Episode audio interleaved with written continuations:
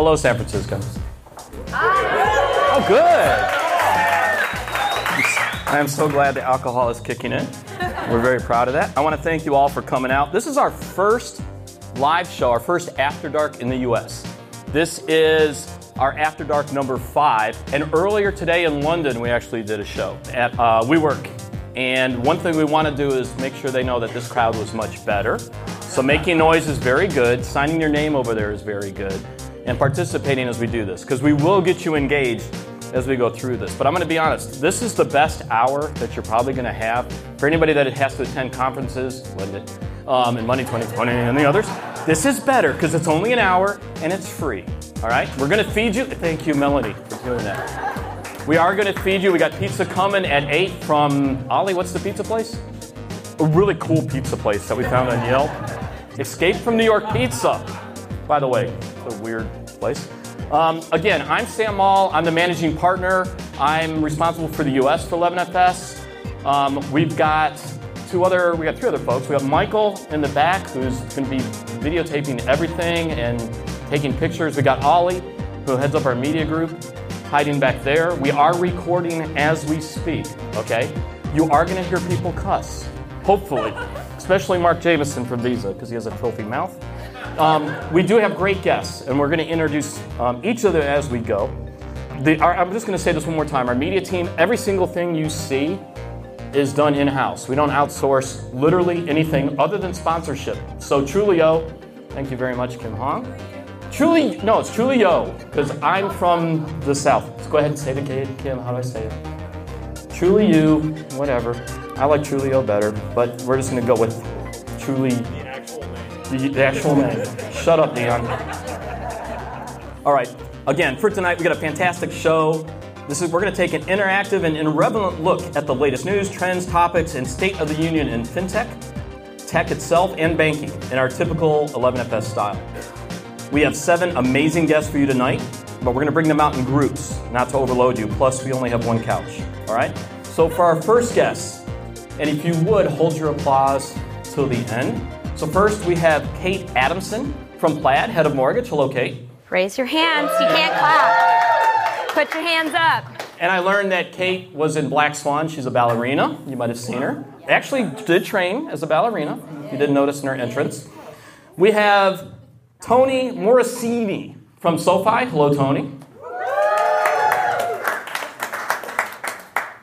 Um, a little known fact about Tony. Go ahead and get this out of the way. One, I love his Twitter profile, which says, I am Tony Mo, and I put the Mo in Mofo. Very clever. I'm proud of that. Tony also was in a band with David Grohl in high school. How did you know that? Because um, maybe one of the co founders of SoFi is in the crowd, Dan Macklin. Literally, if you go out to YouTube, and we will show this to you later, if you go out to YouTube, we'll, we'll actually have this later. In high school, there is a picture of him in the band and the video of them playing, and there actually is a shout out, Yo, David, let's go, baby. I mean, that is amazing. He played drums. We, um, we have Toli, and there's no way, Toli. Say your name, Toli. Anatoly Kvitnitsky. Yes, and we're not going to call him that for the rest of the night. He's Toli. Come on up, Toli. Toli is from Trulioo. I say it right? Yeah, there we go. And last but not least, Doug Bobenhouse. Where are you, Doug? Doug is the official Doug of 11FS. He was my first hire. Doug's based out of Chicago. Thank you. You're welcome. And Doug actually was the lead singer of a band called Sunsawed in Half. And Dave Grohl was not in my band. And Dave Grohl was, but he is a talented musician. All right? All right, so the first half of the show, for the next, first, next 25 minutes, we are going to talk about some of the biggest stories of the day. We're in San Francisco. There was like this little event going on, this circus in Congress over the past two days. A guy named Mark went and stood before Congress, and it was rather amusing. How many people actually watched the hearings? Yes. Only to heckle him. Only to heckle Mark or heckle Congress, Bianca? Senator. Oh, the senator. There you go. Um, by just by shouting, how many people think Facebook came off looking better by noise level? Only by comparison. Oh, yeah, comparison to Congress? Good point. Yeah. Um, for our, our extinguished guests, how many of you actually watched the hearings? Any of you see it? I watched a little bit of it. What did you think? What was your take? I, I just saw the uh, little blurb that was on CNBC in the morning where Mark said that it didn't cost them any any you know view, viewers at all. Yeah, do you believe that? He did say they haven't lost because Woz Wozniak said he's off Facebook. Elon Musk has pulled has pulled uh, Tesla off of it. Do you really think that they haven't lost any users? Hard to believe. Has anybody in the room actually deleted their Facebook account? Just today. Oh, what? A couple have. Wow. Downloaded my data and deleted it. So we have had a couple that have done it. I mean, do you think it's actually fair what's going on right now? Do you think Facebook is culpable? Come on, take a stand. Go ahead, Kate. No. And why is that? Um, I mean, America doesn't value privacy. We're like constantly making that trade off. I think if, if it was America, if this is viewed as a human right or it was viewed, viewed as a value in any way, um, it would be something that they prioritized more earlier. Yeah, I, I really, uh, I really don't think that most people care that much. Honestly, I think that um, people realize I get to use this thing for free, and yeah, I notice that ads certainly are very targeted to me. Like I see a lot of drum set ads on every website I go to. I swear. And the funny thing about that is, as a drummer, you buy about one drum set every 10 years, right? So it's not very effective advertising. Sticks are another thing. You gotta buy more, lots of sticks. So um, I think the media makes a lot bigger deal out of the privacy issue, and I agree with Kate. I, I think most people most people don't care. I care a little. I changed my name from Tony Morosini to Tony Mo on Facebook, uh, just to just maybe because I'm a little bit of a freak, but um, I think I'm rare in that. Um, if you put a 2% coupon in front of someone, they will share their entire data history, including medical, um, including their shopping, including probably their social security number as well. Um, so if you put any sort of carrot in, someone, uh, in front of someone, they will give you anything that you want. And um, previous employers, we've to have studies to actually prove that exact point. Did anyone notice, um, and I saw this headline, that uh, Mark, and I call him Mark because he's coming later. Because you're buds. Just hang out. Yeah, we're buds. Um, Mark actually hinted that there might be a, a pay model for Facebook down the road, two versions. That In that they pay me. uh, n- and no, actually, yeah, but I mean, think about that. He said there will always be a freemium model of Facebook, which then, by saying that, he alludes to the fact that there might be a paid model to Facebook. Not for me. I, seriously, I, I mean, I would love a Facebook where I got paid a cut of the ads that I looked at, and I hope that's down the future. Or maybe there's a Facebook competitor out there. If you could innovate and do that, that would be great. Um, yeah, I would. I would do that. I would sign up for that. I was just at the CardLinx uh, uh, event yesterday down in San Diego, and, and th- that's an entire uh, trade show built on the idea that you you give somebody access to your card transactions, and then they do give you you get money, right? I mean, that's how that stuff works. Were they using Plaid? Maybe.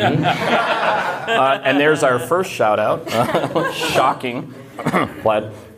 that was not orchestrated. No, not, not whatsoever. I, you know, that, I think uh, what I find interesting isn't so much this whole circus about this. I think for me, as, somebody who used to work at a bank, my first job in banking was as a SAS 70 auditor, believe it or not, back in the 90s. So I came, mm. ooh, yeah, I came from that side of the world. So I look at the regulatory side, and to me, it just shows this massive gulf that we face between how you regulate and politicians and technology itself. Because obviously, there was no clue from the senators and the people asking the question. How many times do they call it the Facebook? I, I remember one senator actually said, and when my data is out there or in the cloud or whatever that stuff is, and I'm like, oh my God. Yeah, that to me is more frightening than anything. And as folks who are provide tech solutions, to me, I think that would frighten me because that's who you have to deal with. I, I- I remember one of the questions, uh, someone asked, How do they actually make money? And Mark's answer was, uh, Senator, we sell ads. Yeah, he actually smiled. It was, how do you make money if it's free? And he went, we, we advertise. You know, it's almost like you want to get Google in there, right? So how do you make money? Uh, we're the biggest ad company in the world. Yeah, he should have said it. It was just li- it's just like TV in the 1950s, is what he should have said, right? That is actually a valid point. I think that would have sunk in. Yeah, I think some of my favorite tweets. Uh, somebody said, "There's no way Zuckerberg got out of there without hooking up Wi-Fi for at least five of those senators." that, that was some of my favorites. Let, let's stay with the Facebook story just a little bit because there was a survey done right after that. This is in Recode, that said 56% of Americans said out of the big tech companies, so this is Facebook, Google, Uber, Twitter, Snap, Apple, Amazon, Microsoft, Lyft, Tesla, and Netflix, who do you think was the most least trusted by consumers out of the big tech companies? Anybody? Tesla. Tesla? Dion, what was the least trusted company of the big tech companies? Facebook, Google, Uber, Twitter, Apple, Amazon, Microsoft. Facebook. Wouldn't you think it would be Uber? And can I make a comment about Uber, San Francisco? Are they not based out of here? Why do you have the shittiest Uber cars? I'm not joking. They're crap cars here. Is anybody from Uber here? Yeah, I'm sorry, your car's here. Come on, the standard needs to come. 56%. It wasn't even close. I don't know if we have that graphic or not, Ollie, but 56% said Facebook. The closest to that was Google at 5%. I know. These are and this is general consumers, not folks in tech. Anybody surprised by that? Well, Google's not When evil. did this come out? Who just said that? This this survey came out 2 days ago. Yeah, couldn't it be media impression? Yes. This is stuff that uh, Facebook did from 2014 that was actually totally within reason within the local privacy laws. So what they did was actually not out of bounds. Roughly two years ago, so no Uber people in the room, um, and this is totally not filmed anyway, so I'll, I'll go ahead and say it. Uber was outed for letting employees use God mode to track pe- people. Um, rumored uh, attractive females, um, but whoever they wanted uh, across anywhere that they're going. So totally not creepy at all. But But also a company where the CEO lost his role. By the way, there's no way Zuck's losing his job. no. No way in hell. I think the most interesting thing for me was six months ago, I think. Remember Zuck doing his tour and going to Iowa and driving a little meeting with Americans because he wanted to see how we lived. And you're like, dude, you're, you're trying to see if you can't run for something. There's no way. I think that's done. No, we're pretty running safe. from something. Yeah, he's running from something. Yeah, I mean, there's no way. I, I think it's it's political theater. I think we're pretty much there. My own personal opinion on this, when it comes to Facebook, when it comes to the election cycle that we went through, the whole issue of you know did Russia influence the election and everything else. I do find it amazing constantly that I go out and look. It is so easy to discount a story. It takes like three seconds of effort, and I think most people what's the word I want? I think social media channels like Twitter and Facebook are just amplify what you already want to hear. Yeah, so I, I have no no doubt that it's the uh, least trusted. I do think people will keep using it, though. I, I think it's very popular, especially with people my age, uh, to be honest. What's your age? Because you look good. Yeah, He's at least 40, everybody. In San Francisco years, he's like 80. But I did. Um, I had a bit of a tax bill this year, and I did dump all my shares last week of Facebook to pay the government. So I was I was a little worried. I was a little worried. I thought, ah, get out. It's been a nice run, right? So. After the first day of um, Zuckerberg uh, in front testifying, anybody know what happened to the Facebook stock? Up 4.05%, 6%. There we go. Yeah, I thought that was interesting that he testified and the stock went up. If people delete Facebook, they're just going to go to Instagram and WhatsApp anyway, which is totally nothing to do with anything that Mark Zuckerberg does. I mean, I believe in the value of the company still. I love the ads that I get from Instagram. I like. I seriously, they're really good at targeting, marketing me. I love the ads on Facebook. My T-shirts, every frickin' T-shirt I get is that Snodgrass company that constantly shows me, you know, the sleeping sloth and all that. I, I personally love that. I do.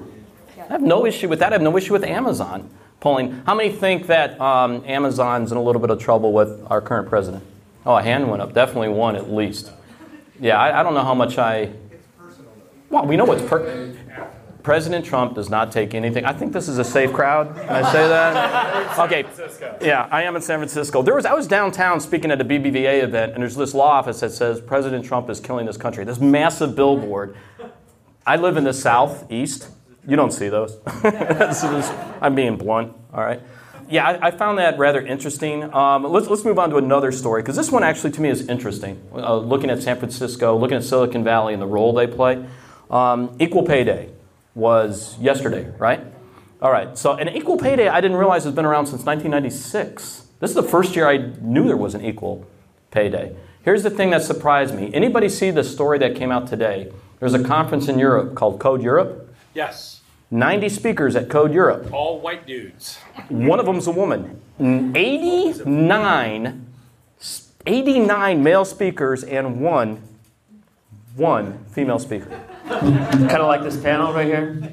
Well, as the token female on the on the panel, We brought you here because you dance ballet. I mean, I think advocacy is great. I think we should be talking about it. I mean, this is one thing that's very quantifiable and very clear. No, there it is. That's here you go. That's the story. Yeah. That's the story. I'll be dang. So it's good. I think the more the better. We should keep going. People get angry. No, I know. I think the pay gap to me is just stupid, for one. Um, and, and I'll tell you though, it's challenging too. Um, and I'm going to call out Dan because he's in the crowd. Actually, one of the co-founders of SoFi is sitting right there. The nice English gentleman behind. Raise your hand, Daniel. He's the one that outed Tony on on uh, being in the band. We recorded an episode last night, and we talked about this. When you're putting a company together, and you're a startup, as a lot of you probably are in this room, you're just desperate to get people on, right? Get the best talent and move forward and everything else. And we talked about this with, with 11FS. If you go and look us up, which you can at 11fs.com, thank you very much, we look rather white and male. I'm just being honest. We we do. And as somebody who's responsible for the U.S., I can flat out tell you one of my goals is, you know, to level that out a little bit. That's why I hired Doug because he's only 16 years old. I'm the only redhead, I think. Yes. So we believe in hiring gingers because from Chicago. Diversity. Diversity. Yeah, I mean, but honestly, uh, that is, you know, we. I mean, Tony, you're an executive with a you know successful company that Dan might have been part of. That, that is, I mean, it is. We, we say this, but how well are we actually doing? Right. You know, we, we just did an interesting uh, study at, at SoFi just recently. Um, we were looking at the, um, you know, uh, if, if you look at pay, you know, pay is sort of the income statement and the wealth is the balance sheet, right, of life. And we, we looked at investing um, habits of men versus women, how, how they were different. And I, I bring this up just because we just did it and it's, it's interesting. But um, uh, in terms of investing, men actually invest if the salaries are normalized, right, and the, so if the pay is equal, the men are investing uh, 32% more uh, than women, which which I just found interesting. And uh, you know, it's another it's another component to wealth besides pay that is something that you know you know should be looked at and, and should be something that we should try to move forward, basically.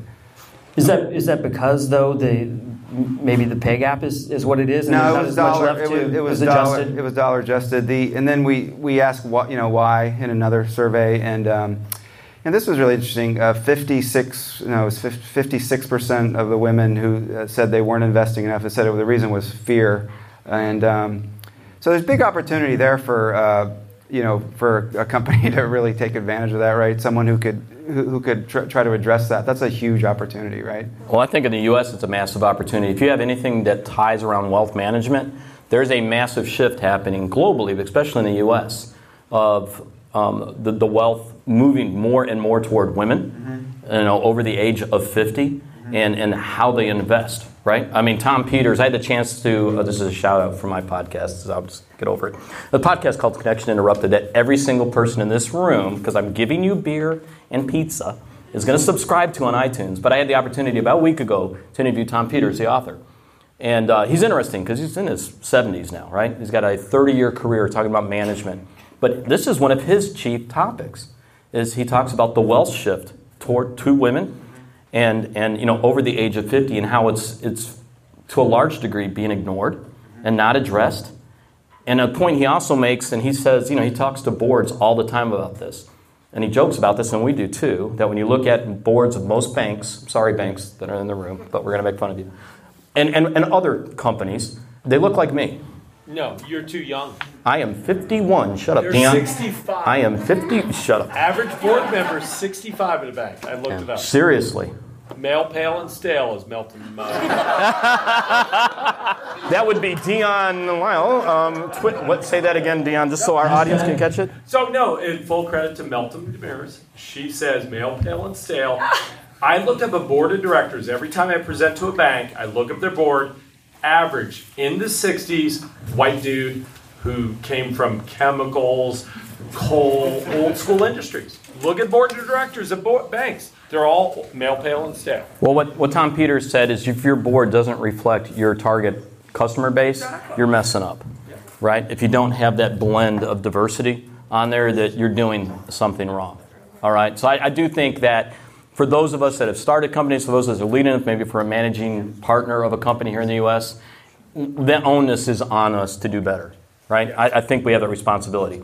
So on that ageism article, another great article I want to talk about was in TechCrunch. There was a study done by the National Bureau of Economic Research that just came out. Just out of curiosity, how many think when you look at startups in the U.S., so these are companies that employ more than three people in the tech field, the average age is 41.9 years old.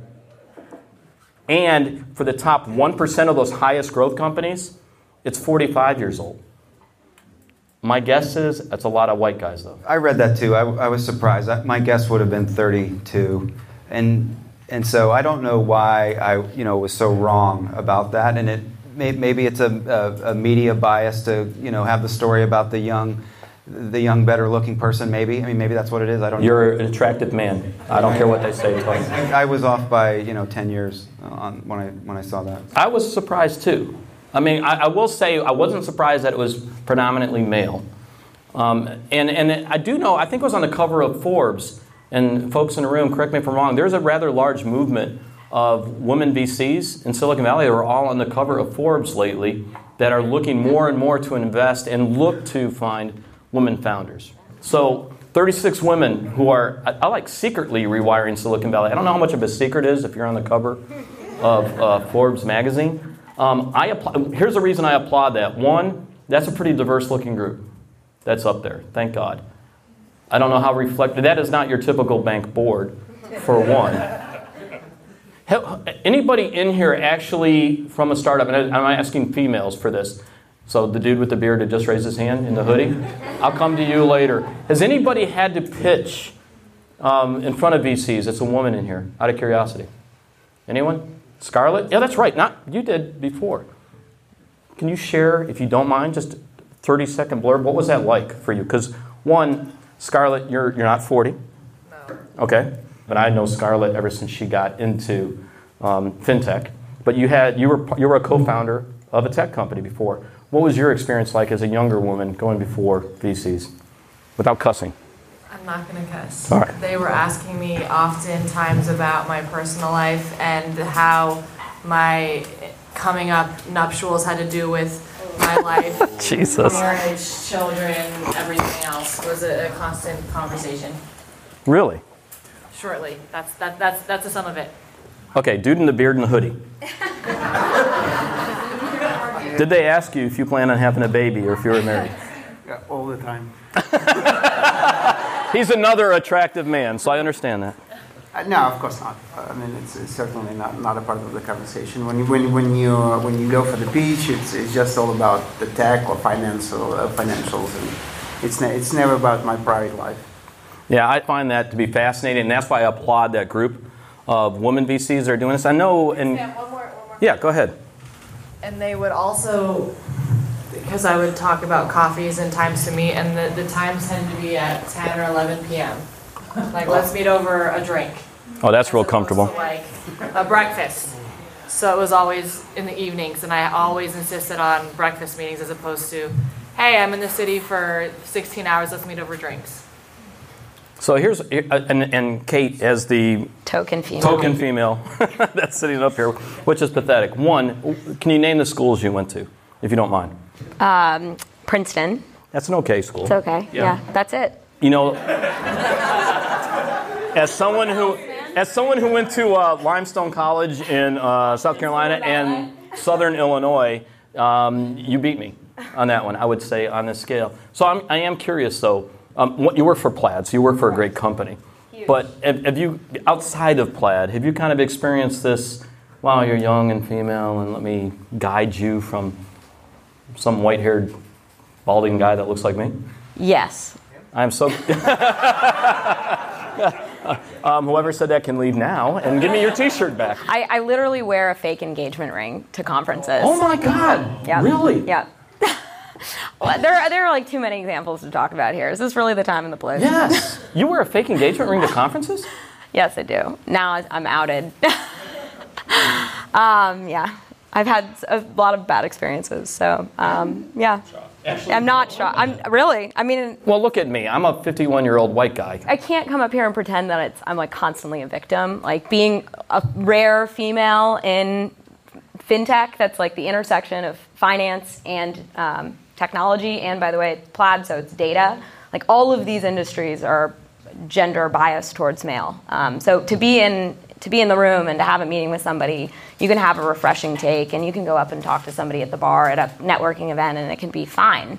It can actually work in my favor, but I uh, the flip side is like there's so many examples. It's like a daily on a daily basis, I'd say. And I don't think this is going to be shocking, okay? And when I when I state this, and Toli and, and Tony, I'm going to ask you, when surveys come out, and they talk to a lot of bankers and executives and males, right, that are, are a little bit older, and they and they ask us, do you think this is an issue? And we're like, I've never seen it. But then again, I'm not. Yeah, I know. but I'm not having anybody coming up to me going, you know, hey, dude, you married? No one's hitting on Sam? Literally, have never been hit on You wish. ever. I do, I just once. I know it's hard to believe, people, that this stud of a young man in front of you has never been hit on. It's rather sad. Uh, I'm, I'm proud to say that our small San Francisco office in Truly was 50% women. So two of which are in the cloud. So, without putting you on the spot, Sophie, I'm going to put you on the spot. Do you know? I, I don't know what the what the percent uh, women is in SoFi. Sorry. I do know that they brought three women from your marketing and PR group to make sure you don't say anything really stupid, and they're giving you a look right now to say 50%. I would be curious. I'm, I'm, I know that there's been study after study come out. I know Google and Apple. I believe Google's ratio and Apple's ratio about a year ago was 19% female. I think that's about right. And I think it moved up maybe a percentage point, if that. So obviously, we still have an issue you know, dealing with this. And, and Lisa Gansky, I'm going to bring, you're going to be on the second wave of this, and I might come back to you to talk about it. I, I did a, um, and Scarlett knows this, and maybe some of the others, Melanie, I know who's here, knows this. We actually wrote a, a white paper, myself and a friend of mine, for Swift a couple years ago. And we were laughing because um, I, I'd gone out on Twitter and I, with a bunch of folks, and we were listing people in fintech that we thought were really good. And somebody said, You deserve a Lifetime Achievement Award, Sam, because you just listed 10 women right? And I'm like, oh my God, I know so many fantastic women in this space, right? Um, anybody in blockchain in the room, by the way? Because Dion, you're in blockchain, kind of? Yeah, that's always the rip, right? There's no women in blockchain. I can I can list 50.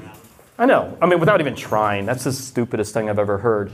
Um, but we threw together a list in I think two weeks of like 5,000 women globally that are, are worth following and started doing interviews on them. But here's the surprising thing they all repeated a story. Not they all. I would say but 70% of them repeated stories like you talked about. I don't think anybody told me about a fake engagement ring. It's a, it's a unique tactic. Yeah, it's something is it special. zirconium or is it a real? it's pretty bad. My mom bought it for me. um, yeah, it's uh, yeah, that's one tactic. there are a lot of them. All right, so obviously we, we have work to do and improvements we, we need to make, um, obviously. I, I want to thank the, the folks that are up here. I'm going to ask you to stay up because I'm watching the time and Ali kind of is giving me a dirty look. So, one thing we want to do, we want to bring the crowd into this a little bit, all right? So, we're going to do a little mini true or false with the crowd, and by yelling in, in honor of our sponsor, instead of true or false, this is true or low. Just move with it, all right? True if you think it's true, woo! Low if you think it's false, okay? So I'm going to ask you a little bit, I'm going to ask you a, a tech trivia question, and then yell out. You got to make noise, crowd, all right? So here's the first one. So here's your, your, your test for this. Silicon Valley, TJ Miller, star, was arrested by the FBI for a bomb threat. Is that true? How many people think true? True. Low? That is not a good question to ask, evidently, in Silicon Valley. Does anybody? Yeah? What a. Yeah, what? Yeah, well, you know what? Uh, anyways, move past that. Still, come on, dude. I mean, pathetic. All right, this one's going to get harder. Lexus has a human touch car genetically matching you to the Lexus of your dreams. True? It's not false. It's low, dude. Low? Okay, yeah, that was an April Fool's joke. All right. John Legend, otherwise known as Chrissy Teigen's less talented husband. John Legend, his first job out of college was as management consultant with Deloitte. True? Low. Why low? Oh, Joshua, yes. Trick questions. That was. Did you like that one? There's a company called Yevos, Y E V O, that created headphones that are made from recycled guns. True. True. True. True? Low? Oh, San Francisco, you don't know your guns. That is true.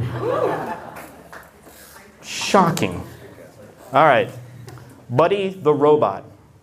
Gotta have a robot question. A companion robot which acts as your assistant, monitors your house, entertains your kids, and interacts with smart home devices, among many other devices. True? True. Low? No. One low? It actually won the awards. True. Won Best Innovation honoree at CES this year. But anybody have a Buddy the Robot? Me either. I have four kids. I make them do everything. Last one. Glow in the dark debit cards. I didn't even say what company it is. You're already saying true? How do you know that? Oh, you listen to the pod? Oh my God, give her an extra t shirt. She listens to the podcast. She is the one in the room. And you get a leave too, whoever said that. Can we get a hand for our panel that was up here? I want to thank them. We're going to take a 10 minute break, go get a beer, come back, and then we'll go through our second round. We wanted to let you know that if you love this show, how about seeing it live? We're going to be at Money 2020 Europe in Amsterdam this June, and we're bringing FinTech Insider live with us. We'll be bringing the podcast to the main stage right before the drinks reception, and you can be there. Sign up for tickets now. Go to europe.money2020.com forward slash register and use discount code 1811FS. That's 1811FS to get 200 euros off the ticket price. In the second part of tonight's show, we're going to talk about the state of the union, but specifically in San Francisco. We're going to talk about fintech, what the fintech scene is like, what impact the shadow of Silicon Valley is having on the banking innovation scene across the country and across the globe, and much more. So, we want to bring on our next guest. And uh, we went with the big guns now, um, in all honesty. So, the first one is a very good friend of ours. He's actually been on the podcast before, Mike Sigal. Where you at, Mike, from 500 Startups? Come on up, Mike. Mike is essentially a legend. I learned that 500 startups is more like 2,000 now, according to Shield. You guys Yes, have that's yes, that is ridiculous. Most active investor in the world. There you go. Um, next guest, Lisa Gansky. Yes, Lisa Gansky. Come on up, Lisa. Lisa's, Lisa's a legend. Lisa is actually a legend. Y'all don't know this, and some of you should. Google Lisa Gansky, and she has got a Wikipedia page, which I'm incredibly jealous of. I keep creating mine, and they keep taking it down. On a break, and when we're done, come talk to Lisa about Kodak. That whole every time you go to a anything on innovation, you hear about the Kodak moment. Don't start with No, too bad. She lived through the Kodak moment. Kodak bought her. Actually, Lisa's first company she founded with was a guy named Seth Godin and Tim O'Reilly. Yeah, you are with uh, Tech Royalty up here. And last but not least, Mark Jamison from Visa. Come on up, Mark. Mark is the global head of design and innovation for Visa. And can anybody tell me what product tied to entertainment Mark was heavily involved with? Redbox. Redbox. This is one of the guys responsible for Redbox. Now, the trivia question. I will give you five bucks if you get this right. What company originally was behind Redbox? McDonald's. Damn it! Who said that? All right, Steve, I owe you five bucks. McDonald's, people. If you want to learn that story, find Mark after. But honestly, right, Mark? McDonald's. That is true. Of all, they, they understand location, they understand. Yeah, long story.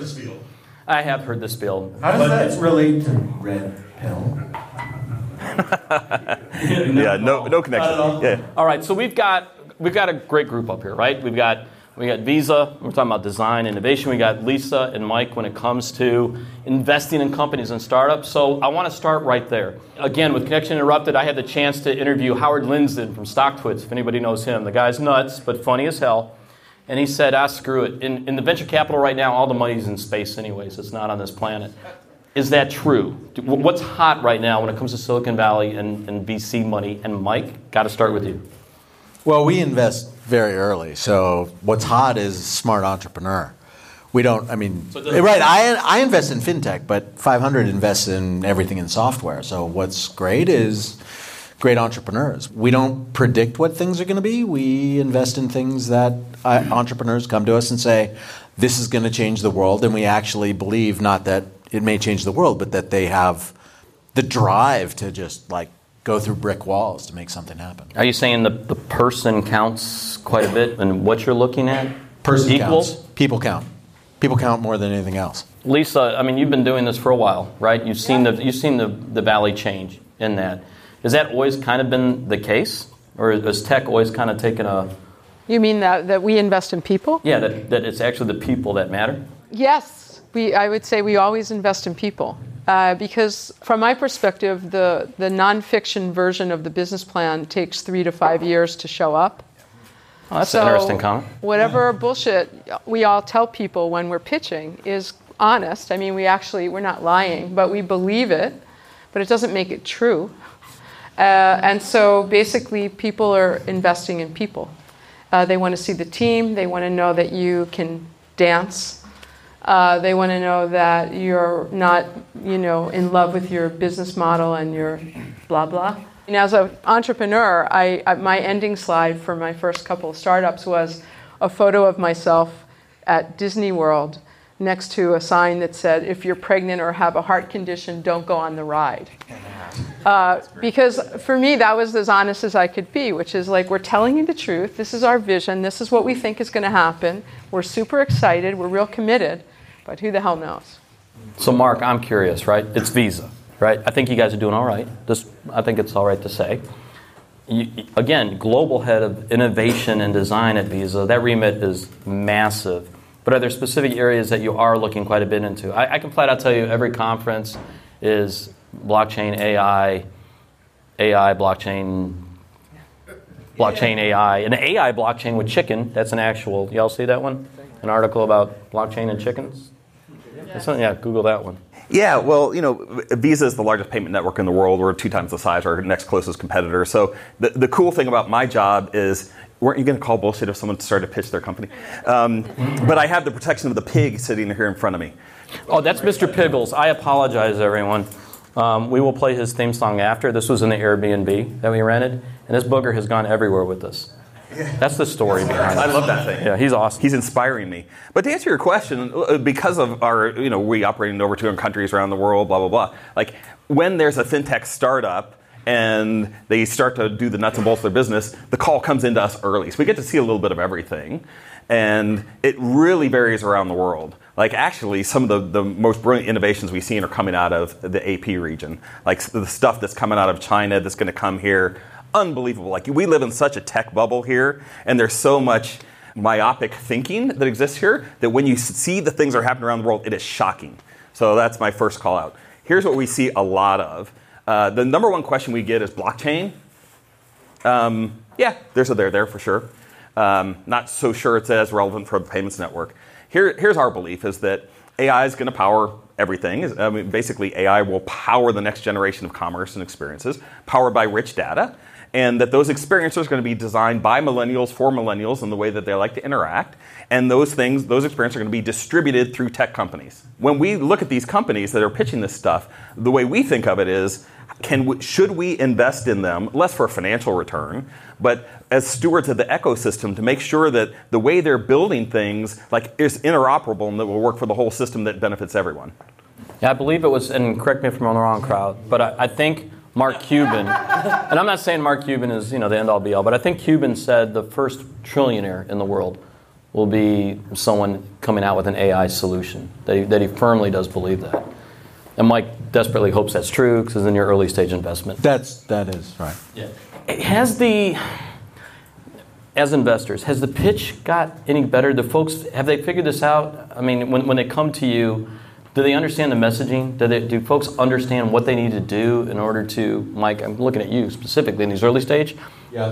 Do, is it getting better? Because I know there's a million companies No. whose whole, oh, well, you just answered my question. there's the game of how do you raise capital and, and there's the understanding of how do you build a company and then there's just sort of the blind ambition and hubris to like go do it and you have to learn the game right if you want to raise money and maybe icos changes part of that maybe it doesn't right but then there's just build the company they're almost two different things for a lot of startups but the nice thing is that the game of how do you raise capital, how do you, how do you build a company, is eminently teachable. You and I met at a at a at an event in, Yeah, the, you in the didn't know valley. shit. No, I, At a I didn't. law firm. I didn't. A law firm. I needed a law firm. Well, yeah, but Yeah. I'm curious though, because uh, for those that don't know, Doug in a, in a previous life was a prepaid company president. You ran Yeah. Syncology and merchant and uh, merchant funded rewards and everything else. You've had to go through seed rounds, the hell of that. Yeah. How was that experience? It was it was taxing, and, and you spent more time doing that than actually running your business. And it was it, you know it became it became such a headache to to actually try to uh, to to focus on doing everything that you need to do to build the business and get traction. And you know spend all instead you're spending all your time trying to figure out how you're going to pay people or, or grow a sales force or or something like that. And I, I came to you and I, It was a lunch line at a law firm waiting for, for rubber chicken. It was, pretty much.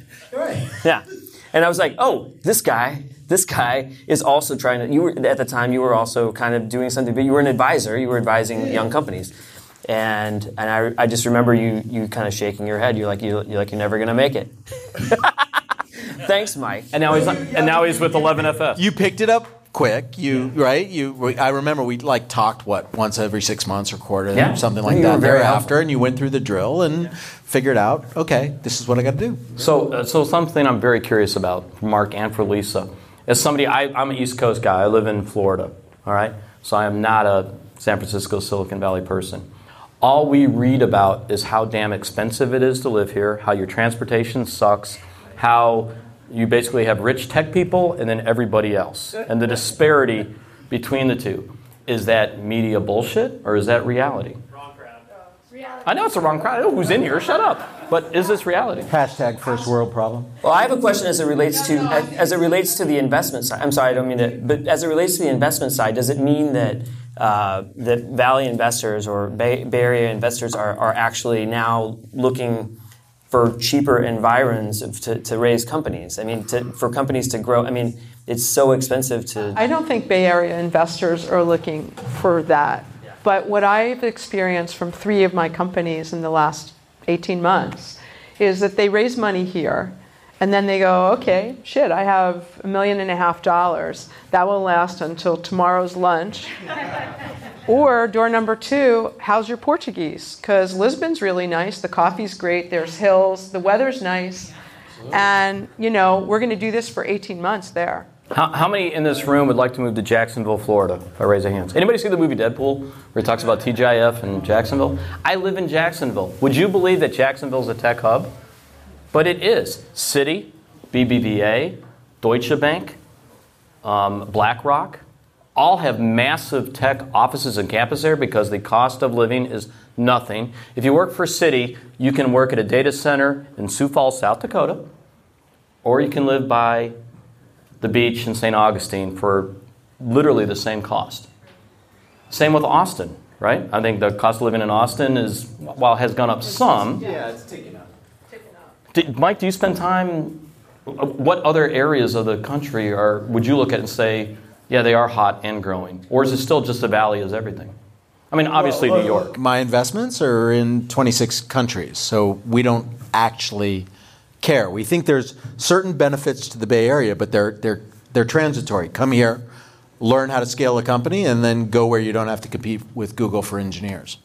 Yeah, I mean, there, there's a big caca meter here. You know, I mean, I think that A big what meter? the caca meter. You know, Say that one more time slowly, please. A there's big a what? bunch of bullshit that goes on. I don't speak San Francisco, Indian. I don't know what it's you're saying. basically, you know, I mean, um, so look, so look, i i Americans are super good at self promotion. Like if you compare us to, if you Everybody if, make sure you get a T-shirt and, and stickers. Be really better. if it was like one Canadian and two Americans, you wouldn't get a word in edgewise, right, Mr. Jamison? That's right. And that's just the way it goes. It's, it's, like, it's like we, as part of our culture, are very self promotional. And then you grade it on the San Francisco Bay Area, Silicon Valley, you know, force field. And it's like we're our own best friend. I mean, we market the. It's a distortion field. And so you, you have people from all over the world coming here doing silicon safaris to go and like listen to how smart we are. And then we start breathing our own exhaust. So, Mark, I'm curious, because correct me if I'm wrong. Um, I'm a, I stalked Mark for years, by the way. So let me make sure. Besides the Redbox side, And you are previous for handsome and intelligent. and, and I am, and we, we love you for that. But you, you, you did. You worked at, at Cap One, you worked at BBVA, and and now at Visa, right? So you've moved around a little bit, right? You haven't been always. My mother says I can't hold a job, but yes, that's true. You're really an underachiever. Yeah, can't hold a job. So that experience, I mean, coming here within this little echo chamber, right, that we're in. I don't want to call you an outsider because I don't think that's a fair comment. But I mean, do you see it a little bit different? I'm curious because we're based out of London, right? Um, and, and London from a UK scene is just, you know, you, you go to one specific neighborhood and you trip over everybody, right? You go to New York, I think it's still kind of the same way, right? Um, is it like that here, or is it pretty spread out? The thing that the bubble here doesn't see is the talent that exists in some of these other centers. There is something to the whole like density and velocity of talent and ideas. Like there, for sure, there's something there which is like people are willing to pay the stupid price that they do to live here. But you go to London and you go to the Silicon Roundabout, like there's amazing design talent. There's amazing fintech stuff being done there. You go to New York to Silicon Alley, right? There's some really kick-ass folks doing great work there. Um, you know, I already talked about AP, some of the stuff that we've seen in a bunch of the markets there, and in Australia. It's like it, it's, there's look, it- there's some real talent other places, and the technology is enabling the stuff to happen at these other places at a speed that historically has not been true. Uh, I'll just qu- quickly tell you a quick story. Is my favorite client that we work with at Visa is this credit union, and it's called Mountain America Credit Union. No one here has ever heard of them. They're- Well, I hope you have actually.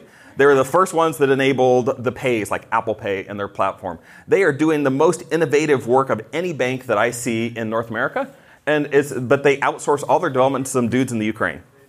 But they are kicking butt in their market, and they can do that, and, and they're winning. I mean, I was going to say BBVA, for example, has a, really interesting strategy and has, um, like, uh, from my perspective, I look at Colombia or Mexico. Um, Colombia, ha- it, are you from Colombia? You got a shout out to ¿De qué parte? Bueno, No clue. Hola. bien, no, bienvenido. Sí. Yes. what, what he said. So, um, bueno, so I'm, I'm saying I think that, uh, for example, Colombia has, for in the last three to five years, become a design, an interactive design capital. And uh, you look at places like Lisbon or Ber- Berlin. I mean, London for fintech for sure, but it's it's also bloody expensive there. So I think that the, that I don't know if it's a distribution where the capital will be raised in two or three places, like here and London and Hong Kong or wherever No, it's, look, it's spreading out. It's spreading out, right? I mean, I, I lived in London in, in 2000, also Amsterdam and Paris, and what I learned was that look, venture capital is an industry like any other, right? And it goes through generations, and every generation it evolves. When I lived in in the UK, um, it was maybe only one and a half, two generations old there, where it was like five generations old here. At the time, there was not a single venture partner who had been an operator at any fund except for Amadeus, which was run by Hermann Hauser, right? And now it's littered with operators, and I, I say that in a positive way, and it's evolving. So, you know, yeah, we've got, we've got here in the Valley, we have 80 years or eight generations of venture capital and entrepreneurship that each generation has been built on the other. But at some point, right, you, you others are gonna catch up, right? Five, you know, 500's mission, right, is to invest in great entrepreneurs anywhere in the world. We, we are invested in 60 countries, And the fact of the matter is, is there's opportunity and talent everywhere, right?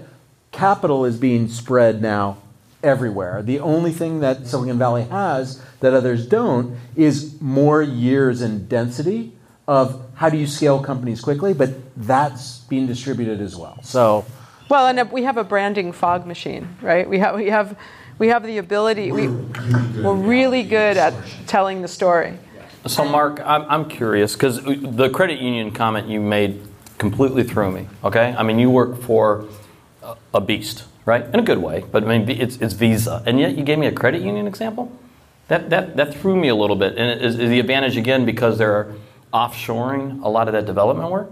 Yeah, I guess the the example was look, you don't. Uh, uh, you know, Charles Darwin said that the ones that win aren't the strongest or the smartest, it's the ones most adaptable to change, right? And so I think we're starting to see that play out.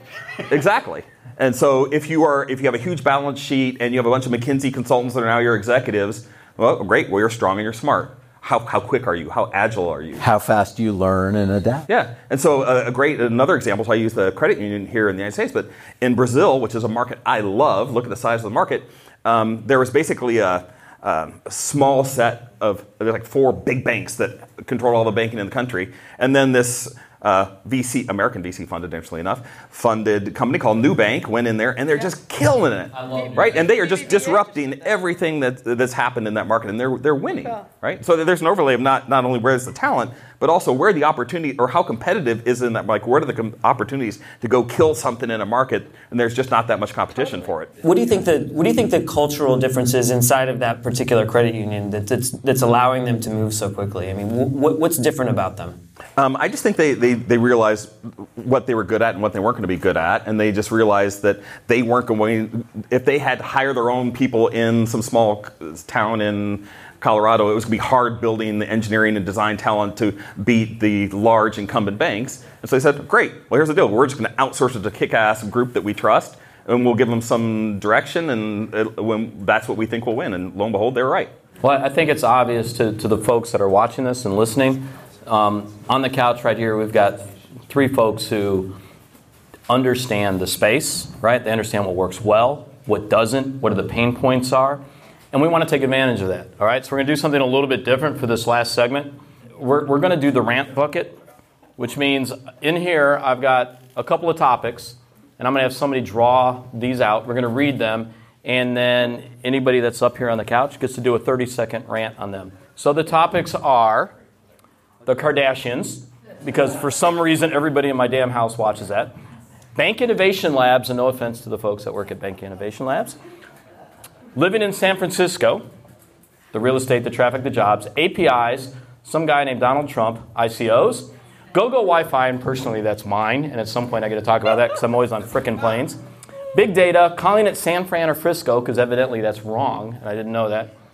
Open banking, AI, and Elon Musk, and we're all to die, and a wild card. All right? So it's of your choice, and you, you get 30 seconds. All right? And I'm going to stop you at 30 seconds. So, did you draw one out? Yeah. I'm afraid. Don't be afraid. Are you afraid? I'm afraid. Yell it out loud. What is it? San Francisco housing prices. Oh my God. Anybody? Oh, Go, Lisa. 30 seconds, Lisa. Go. Um, you know, I mean, it costs seventeen thousand dollars for a sandwich here. So what do you expect? the the um, you know the tenderloin, the place where you used to be cover me, I'm changing lanes, is now uh, like a million dollars for a 500 square foot something.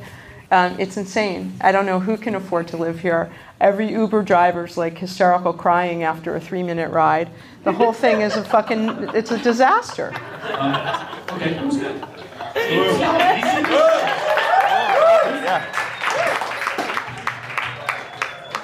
Oh. ICOs. Oh my God. ICOs. And Lisa, you don't get Mike. Go. I love them. I love them. Okay, so we invest uh, at usually the first institutional check, and when we actually find a company that really can support an ICO, we love it because they just add to their balance sheet without any dilution for us. Love it.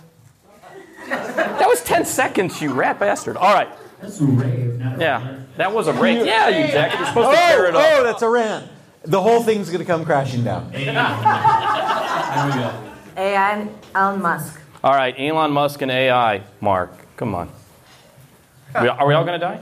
Here's my quick rant on, on AI. Look, the thing is so effing overhyped. Uh, it tends. Look, there's a whole la- like.